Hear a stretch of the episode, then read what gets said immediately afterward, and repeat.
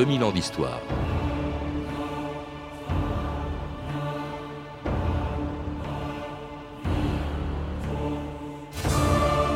Peu d'hommes ont marqué l'histoire de la France contemporaine autant que Michel Debré, premier Premier ministre de la Ve République et quatre fois membre du gouvernement dans des ministères aussi différents que la justice, l'économie et les finances, les affaires étrangères et la défense nationale, il n'était pas un politicien comme les autres, au service de l'État sans jamais chercher à s'en servir pour y satisfaire des ambitions personnelles. Michel Debré y a entrepris des réformes qui ont profondément marqué la vie des Français et leurs institutions jusqu'à aujourd'hui en commençant par la plus importante d'entre elles, la Constitution de la Ve République. C'est lui qui, en tant que garde des sceaux et sous l'autorité du général de Gaulle, avait été le principal rédacteur de ce texte qui donnait à la France le régime le plus stable de son histoire depuis la Révolution. C'était quelques jours après le référendum par lequel les Français avaient approuvé les institutions de la Nouvelle République. Michel Debré, le 4 octobre 1958.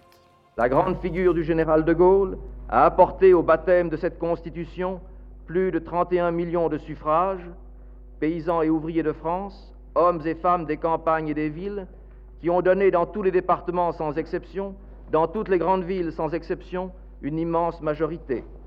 En apposant le sceau de la République, héritier des sceaux du passé, dans cette chancellerie, le plus vieux de nos ministères, souhaitons longue durée et succès profond à ce texte, dépositaire des principes et des institutions de la nation, de cette nation française, gardienne irremplaçable de notre honneur et de nos libertés. Jean-Louis Debré, bonjour. Bonjour. C'était votre père en 1958 apposant le sceau de la République sur ce qui est notre constitution depuis plus de 50 ans, une constitution d'ailleurs dont vous êtes aujourd'hui le gardien à la tête du Conseil constitutionnel. Je pense que vous y avez pensé en prenant ces fonctions. Oui, naturellement.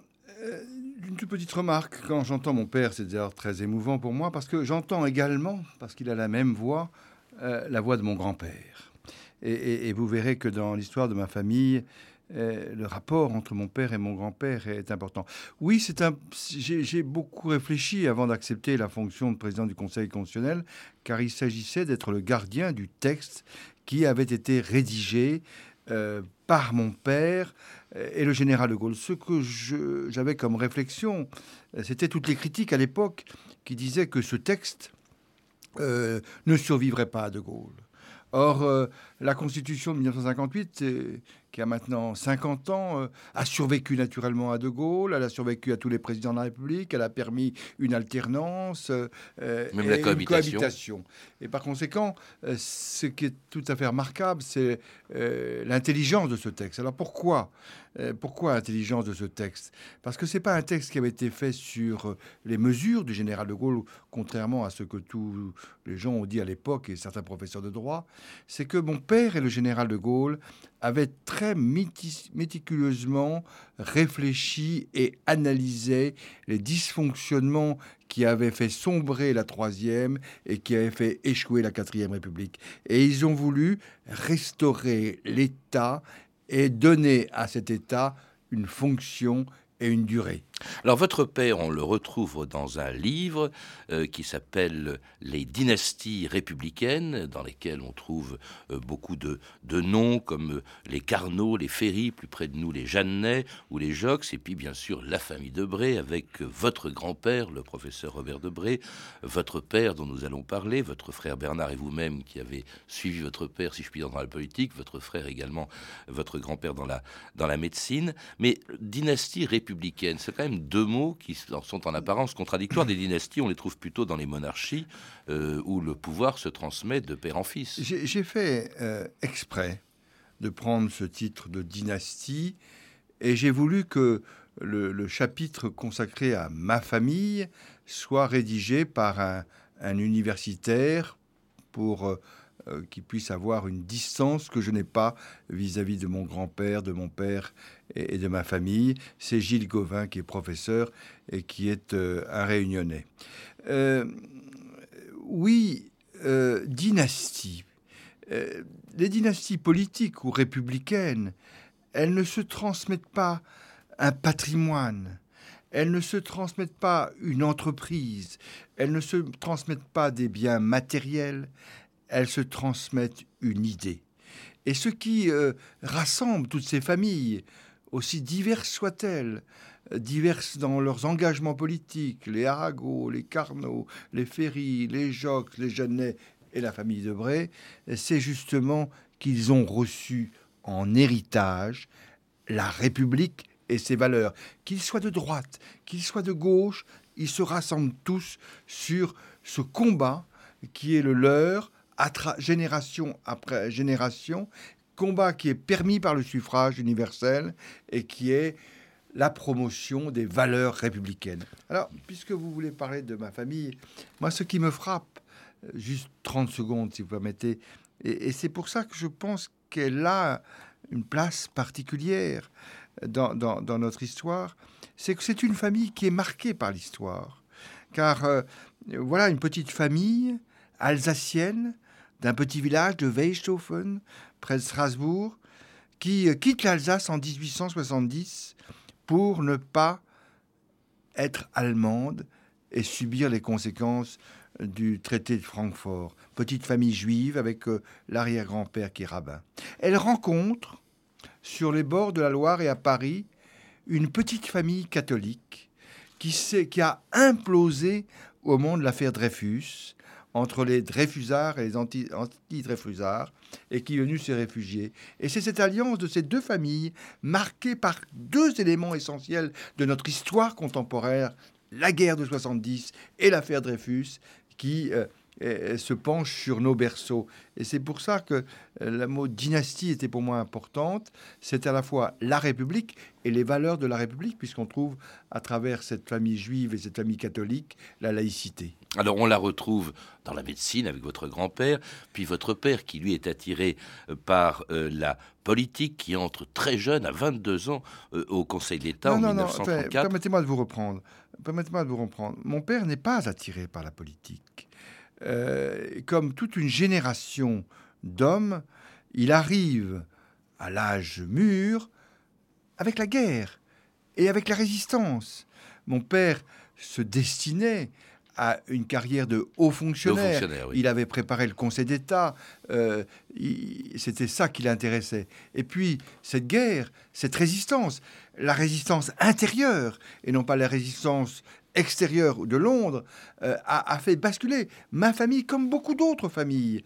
Et, c'est au sortir de la résistance, au sortir de la guerre, et avec cette rencontre avec De Gaulle à Laval en 1945, que mon père quitte progressivement les chemins de l'administration pour euh, mhm. prendre ceux de la politique. Alors dans la résistance, il faut le rappeler, il était ce qu'on appelait le comité général d'études, chargé au fond de préparer la France après la libération. Que serait-elle Quelles seraient ses institutions? Son organisation? Il rencontre le général de Gaulle, puisqu'il était, il faisait partie de la résistance intérieure, il ne rencontre qu'à la fin de la guerre en 45. Là, c'est le coup de foudre, si on peut dire. Euh, général de Gaulle, auprès duquel d'ailleurs il se trouve pour créer l'ENA hein, en 1945. absolument. Et ce qui est très intéressant, si vous voulez, j'en reviens à mon livre sur les dynasties républicaines, parce qu'on dit c'est Michel Debré qui a créé l'ENA. Oui, c'est vrai, c'est lui qui a créé l'ENA. Mais il a repris une idée qui était une idée de Hippolyte Carnot en 1848. Et quand, je le dis dans la longue conclusion que, que j'ai faite à ce livre sur les dynasties républicaines, quand je me promène avec lui sur les bords de la Loire à la fin de sa vie, et je lui dis, mais pourquoi as-tu créé l'ENA? Et il me dit, mais pour les mêmes raisons que Carnot a voulu créer l'ENA. C'est-à-dire que éviter le népotisme, faire en sorte qu'il y ait à la tête de l'administration, de la diplomatie, de, la préfectorale, une élite, et qui soit une élite non pas qui s'auto-recrute, mais qui s'ouvre à tout le peuple. Et l'ENA, c'est la démocratisation de la haute fonction publique. En tout cas, il suit de Gaulle, euh, après son départ en 1946 euh, et pendant cette traversée du désert, prépare son retour au pouvoir en 1958, si bien que tout naturellement, celui-ci le nomme garde des Sceaux en 1958, chargé de préparer, on l'a entendu, la Constitution. Et puis alors après l'élection du général de Gaulle à la présidence de la République, votre père, Michel Debré, devient le premier Premier ministre de la Ve République. Un autre chapitre d'histoire s'ouvre à l'Élysée. Le premier ministère de la Ve République va se présenter au nouveau président. Spectacle hier trop familier et qui sera désormais très rare. La France continue, mais sur des voies nouvelles. En tout temps, les, responsabilités gouvernementales sont graves. Michel Debré. Et, et comportent pour ceux qui les acceptent d'impérieuses obligations. D'être choisis présentement par le général de Gaulle pour présider le premier gouvernement de la République nouvelle comporte de plus graves responsabilités encore et de plus sévères obligations. Alors c'était votre père, donc Jean-Louis Debré. Oui, il avait sa voix euh, marqué par l'émotion, je la, je la ressens comme ça. Alors devenant premier Premier ministre de la Ve République, alors une fonction très différente selon la Constitution, puisque sous la quatrième, c'était le chef du gouvernement, le Premier ministre, on disait le président du Conseil qui assumait la réalité du pouvoir exécutif. Là, le rôle du Premier ministre est moins important que celui du, du président de la République. Euh, d'ailleurs, les tâches aussi sont un peu différentes. Euh, le général de Gaulle s'occupant pendant cette période très agitée, on y reviendra, qui était la fin de la guerre d'Algérie, euh, de plutôt des problèmes algériens et de la politique étrangère, et alors laissant au gouvernement de votre père ce qu'il appelait, euh, d'une d'une manière curieuse, les contingences, Jean-Louis Debré. Oui, je ne suis pas tout à, fait de, votre, de euh, point de vue. D'abord, sous la quatrième République, les présidents du Conseil n'avaient aucun pouvoir de fait, puisque la stabilité gouvernementale n'était pas au rendez-vous et que les gouvernements changeaient tous les six mois. Et donc pendant six mois, le président ne faisait rien. Et le président du Conseil ne faisait rien. Alors c'est vrai qu'il y avait un président de la République qui n'avait aucun pouvoir. Les pouvoirs étaient conférés au président du Conseil, mais celui-ci, de fait, euh, n'a jamais pu les exercer complètement, puisqu'il était euh, à tête de gouvernement de coalition qui durait six mois. Euh, dans, dans, le cadre du premier gouvernement de la Ve République, les pouvoirs du Premier sont extrêmement importants. Pourquoi? D'abord parce que euh, en 1958, il ne s'agit pas simplement de mettre en place une nouvelle constitution. Elle a été, rédigée, elle a été approuvée par le peuple français. Donc, il faut organiser les institutions de la République. Mais parallèlement à cela, il faut euh, entièrement, ça a été l'objet des ordonnances qui ont suivi, réformer en profondeur la justice française. C'est toutes les ordonnances qui ont redessiné la carte judiciaire, redessiné les juridictions, ouvert la voie du recrutement euh, des magistrats, comme mon père a fait l'ENA, il crée euh, l'école de la magistrature. Et puis, il faut se lancer dans la reconquête de l'administration, dans la reconquête des structures locales. Et donc, il y a un travail immense avec une répartition des tâches qui est le fait euh, de... la, comment je pourrais dire, les liens extrêmement confiants qu'il y avait entre De Gaulle et mon père, Naturellement, l'affaire de l'Algérie est importante. Naturellement, rien n'est possible si la question algérienne n'est pas réglée. Et parallèlement à cela, il faut que le Premier ministre avec le président de la République, réorganise entièrement l'armée française, car l'armée française est encore sur des schémas qui sont ceux de euh, la quatrième République. Dans, ce livre, il y a toutes les réformes, c'est sidérant. En trois ans, les réformes entreprises par le gouvernement de votre père, euh, il y a euh, les assédiques, la scolarité obligatoire jusqu'à 16 ans, la sécurité sociale étendue aux agriculteurs, la formation professionnelle, la création des CHU, des centres hospitaliers universitaires, la force de dissuasion, l'équipement électronucléaire, le programme Concorde, le RER, e les acédiques. C'est hallucinant le nombre de réformes. On n'a jamais vu tant en si peu de temps. Vous pourrez ajouter Ariane, l'usine marémotrice de la Rance, etc. Oui, euh, à l'époque, d'ailleurs, on ne se contentait pas d'annonces de réformes. On réalisait des réformes. Et toute la, la France moderne, la France d'aujourd'hui, elle a été préparée à ce moment-là. Préparée par des hommes qui euh, euh, avaient comme conviction que le passage aux responsabilités ne devait pas euh, être euh, représenter un spectacle, euh, faire croire, donner l'impression, mais il fallait vraiment régler les problèmes. Et, je prends une question qui a marqué l'histoire de France, c'est les rapports entre l'école publique et l'école privée. On oublie dans quel climat de guerre entre les tenants des écoles privées et les partisans de la laïcité de l'école, comment cette guerre était forte eh bien, il a fallu, en quelques mois, puisque la loi, je crois, est de 59, euh, 60, il a fallu en quelques mois régler un problème qui était latent depuis des, dizaines d'années. Il a fallu réconcilier. Quand, je pense au programme autoroutier, quand je pense euh, au lancement de Concorde, quand je pense à Ariane, il a fallu anticiper sur un certain nombre d'événements, oui, à l'époque, le mot réforme avait un sens. Le mot réforme, ce n'était pas la rupture. le mot réforme, c'était l'annonce. Suivez mon regard, oui. Non, non, je, je, vise personne. Je vise ce que mon père me disait à l'époque. Alors, cela dans un contexte d'autant plus extraordinaire que c'est dans un contexte très dur, car l'évolution de la politique algérienne du général de Gaulle euh, provoque évidemment des troubles en Algérie. Il y a la journée des barricades, et puis surtout, il y a ce putsch d'avril 1961, pendant lequel à Alger, quatre généraux euh, menacent même de prendre le pouvoir à Paris, où votre père Michel Debré, de l'hôtel de Matignon, lançait un appel aux Français. Des renseignements nombreux, précis et concordants permettent au gouvernement de penser que les auteurs du coup d'État d'Alger envisagent, à très brève échéance, une action de surprise et de force sur la métropole et en particulier sur la région parisienne. Dès que les sirènes retentiront, allez-y, à pied ou en voiture, convaincre des soldats trompés de leur lourde erreur, il faut que le bon sens vienne de l'âme populaire et que chacun se sente une part de la nation. Et c'était Michel Debré en avril 1961, un discours très célèbre qu'on a d'ailleurs reproché un peu à votre père, d'autant plus qu'il faut rappeler, vous le rappelez dans ce livre, le déchirement qu'a été pour lui cette affaire algérienne. Sous la 4ème République, il était plutôt partisan du maintien de l'Algérie française, et voilà que la politique du général de Gaulle, président de la République, va dans un sens inverse. Euh, Jean-Louis Debré. Je crois qu'on n'a pas beaucoup de temps, mais c'est beaucoup plus compliqué que cela, parce que en 1956, euh, mon père dit à la tribune du Conseil de la République Je ne dis pas que l'Algérie c'est la France, je dis que en Algérie, la France joue son destin. C'est ça l'importance. Ils, ont, ils sont considérés, ils considèrent De Gaulle et mon père, comme l'avait considéré d'ailleurs Jules Ferry, et je le dis dans ce livre, Dynastie républicaine, que euh, la France, pour exister, pour être une grande puissance, a besoin de l'Algérie.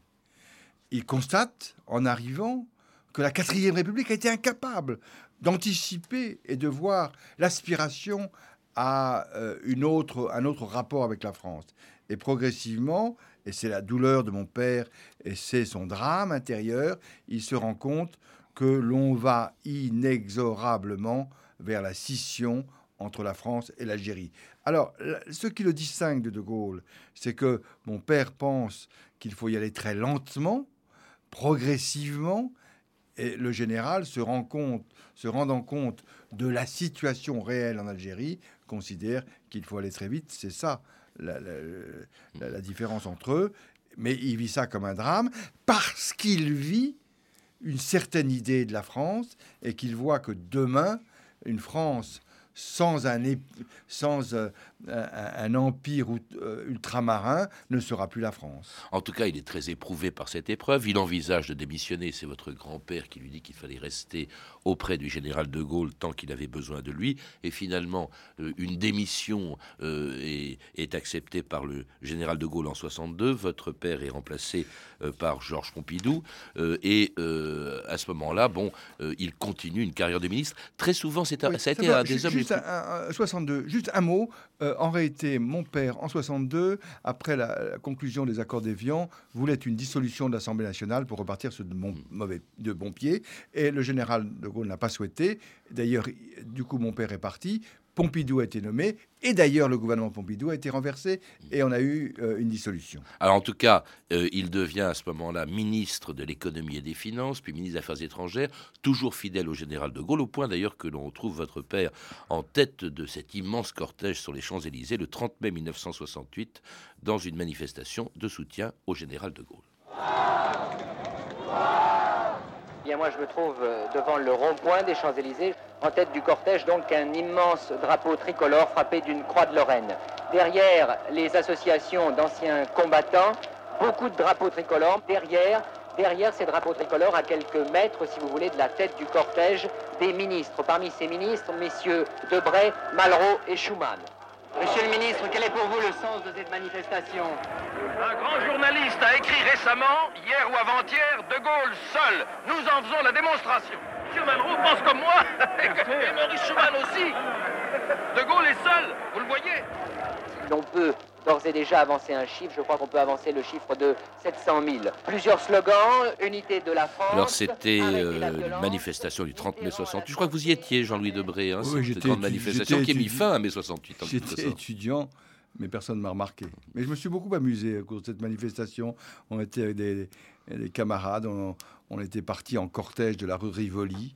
Euh, J'avais donné rendez-vous à, mes copains dans, dans la cour euh, du ministère des Finances. Et quand euh, les gardiens ont vu arriver 30 ou 40 étudiants, il a cru que ces étudiants venaient prendre d'assaut le ministère des Finances. J'aurais expliqué que ça n'était rien, nous partions euh, à la manif. Alors vous étiez avec votre père aussi quand il était ministre des Finances justement, puis ministre des Affaires étrangères, puis ministre de la Défense, beaucoup de postes pendant lesquels il était très critiqué, euh, comme il était d'un naturel plutôt spontané. Certains disaient même emporté, alors surnommé Michou, la, Passionné. Michou la colère. On le, Passionné. on le montrait avec un, un entonnoir sur la tête. etc. Est-ce que vous n'avez pas souffert, vous aviez 17 ans euh, Vous au savez, début des années 60, euh, de ces critiques Parce que c'était sûrement un des hommes les plus critiqués de France, euh, Jean-Louis Oui, oh, vous savez, quand je regarde euh, l'histoire de parlementaire, il y a eu des périodes où les hommes politiques ont été critiqués.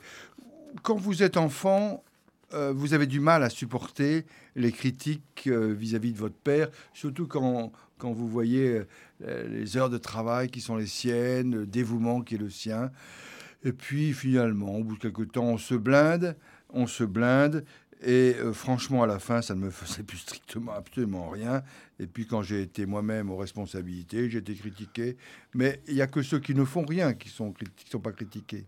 En tout cas, lui a continué. hein. Ensuite, au Parlement, député de la Réunion, quand même pendant un quart de siècle, euh, luttant contre l'Europe supranationale, contre le Parlement européen, justement, euh, élu au suffrage universel, défenseur aussi de la natalité. À l'époque, d'ailleurs, où l'idée n'était pas très populaire. Oui, il a, dire. il a été très critiqué à cause de cela, en di- car euh, il avait expliqué qu'il fallait qu'il y ait une politique familiale. C'était sous l'influence de deux, de deux personnes, de mon grand-père et mon grand-père qui avait euh, beaucoup réfléchi à ces questions avec Sauvy, qui était un grand démo- démographe. Et ils étaient convaincus, les trois, qu'il fallait véritablement euh, à la France une politique nataliste pour aider les familles nombreuses. C'est ce qui a été fait à l'époque, mais ce qui n'a malheureusement pas euh, été bien suivi par la suite. Parce que c'était l'époque, quand même, de la loi euh, sur la contraception, de la loi sur l'avortement. Oui, mais Oui. ça n'avait rien à voir. C'est les gens ont, ont voulu tout confondre. La contraception, c'est la possibilité pour les femmes d'avoir, quand elles le souhaitent, des enfants. Euh, ça ne veut pas dire qu'elles n'aient pas d'enfants. Et je crois que si on aime, et, tout- et toute la réflexion de mon père partait d'une certaine idée de la France, d'une certaine idée de la nation, la nation c'est un rêve d'avenir partagé, eh bien il faut que cette nation, elle soit peuplée de jeunes et, qu'il y ait un renouvellement des générations.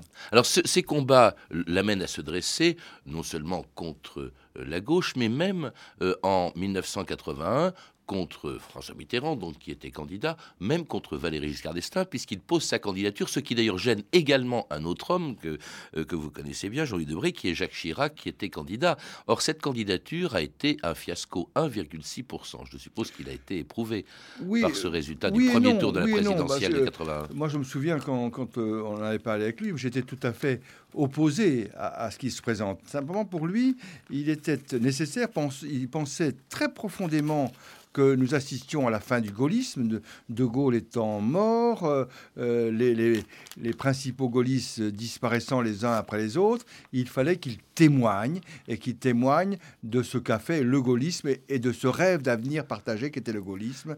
Et- mais c'était un peu vain dans, dans la situation actuelle. En tout cas, il allait le faire dans une autre enceinte euh, où il entrait en 1989 À et l'Académie. pour y défendre ses idées, c'était à l'Académie. Oui, France Inter, Alain Bédoué, le 19 janvier 89. Une épée pour Michel Debré, mais tout à fait honorifique et pacifique. L'ancien Premier ministre fait son entrée à l'Académie française. Dès que les immortels sont sortis, François Gonnet a pointé bien sûr son micro sur Michel Debré, un peu ému, mais très fier aussi de, de faire son entrée sous la coupole. Il est clair que dans mon esprit, l'Académie française, c'est aussi une certaine idée de la France, une France rayonnante, politiquement, intellectuellement et à tous égards. Est-ce que vous pensez que ça sera pour vous une tribune qui vous permettra de défendre votre conception, par exemple, de la natalité, euh, bon, euh, de défendre la démographie, la famille? Je ne pense pas que l'Académie soit une tribune. Et c'est effectivement euh, dans cette atmosphère de tolérance et de liberté que j'exprimerai un certain nombre d'idées qui me sont chères. La tribune, c'est la presse, c'est la radio, c'est le Parlement. Et c'était votre père euh, entrant à l'Académie en 88, euh, Jean-Louis Debré D'abord, l'épée qu'il avait été dessinée par mon oncle, Olivier Debré. Et puis un jour, juste avant qu'il rentre à l'Académie, je lui ai dit, mais tu vas quand même, tu rentres à l'Académie. Vous savez que mon père, chaque fois qu'il allait à un endroit, il réformait tout. Il modifiait tout, il changeait tout. Et je lui ai dit, mais tu vas quand même pas euh, réformer l'Académie française. Et il m'a dit, mais pourquoi pas? Non, ça correspondait, si vous voulez, euh, euh, toute la vie de mon père se résume en, plusieurs mots. oui, parce que la France, la France. Ça, il s'est toujours fait une certaine idée de la France, forte, fière, respectée. L'État, une certaine idée de l'État, un État qui ne doit pas tout faire, mais un État qui est responsable, dont les fonctionnaires euh, assument leurs responsabilités et que le pouvoir meurt de l'absence de prise de responsabilité par les chefs. Et puis euh, la démocratie, la démocratie pour le rayonnement. Donc l'État, la France, la démocratie pour le rayonnement de la France. Et donc le, chemin vers, euh, vers l'Académie était ces chemins vers le rayonnement de la France. Je terminerai par ce, petit mot de Renan dans une conférence. C'est une petite conférence que Ernest Renan avait fait, un petit livre s'appelait Qu'est-ce que la nation? Livre que mon grand-père avait donné à mon père et que mon père m'a donné. Et Renan dit Qu'est-ce qu'une nation? C'est un rêve d'avenir partagé. Et pour moi, pour, la, pour mon père, la France, c'est un rêve d'avenir partagé. Il faut le faire partager au plus grand nombre. Et ce rêve d'avenir partagé, il se réalise dans la démocratie et dans la République. C'est ce qui vous a inspiré, au fond, ces, ces trois, ces, ces, quelques grands principes qui ont animé l'action politique de votre père? Absolument. Moi, je suis profondément républicain. J'ai appris, euh, ma famille, c'est l'école de la République. Et si j'ai euh, fait l'année dernière un livre sur les oubliés de la République, ou cette année sur un livre sur les dynasties républicaines, c'est que toute mon enfance, toute mon adolescence, toute ma vie auprès de mon grand-père, de mon père, euh, dans les souvenirs familiaux, c'est l'exaltation de, ce, de ces héros de la République qui ont mis leur vie au service euh, d'une idée, et cette idée, c'est la République. Alors que l'on soit de droite ou de gauche, ça n'a strictement aucune importance. On croit en la liberté, on croit en l'égalité, et on croit en la fraternité, et on croit que l'action politique peut arriver à faire que la liberté soit proche de l'égalité, que la fraternité permette la liberté et l'égalité. Merci Jean-Louis Debré. Pour en savoir plus sur votre père, sur la dynastie Debré et puis sur quelques autres grandes familles de la République, je recommande la lecture de votre livre Dynastie républicaine qui a été édité chez Fayard. Vous pouvez retrouver plus d'informations sur notre émission par téléphone au 32 30, 34 centimes la minute ou sur le site franceinter.com. C'était 2000 ans d'histoire. À la technique Patrick Henry et Rolly Fortin, documentation Emmanuel Fournier, Clarisse Le Gardien et Hervé Evano, une réalisation de Bertrand Chaumeton.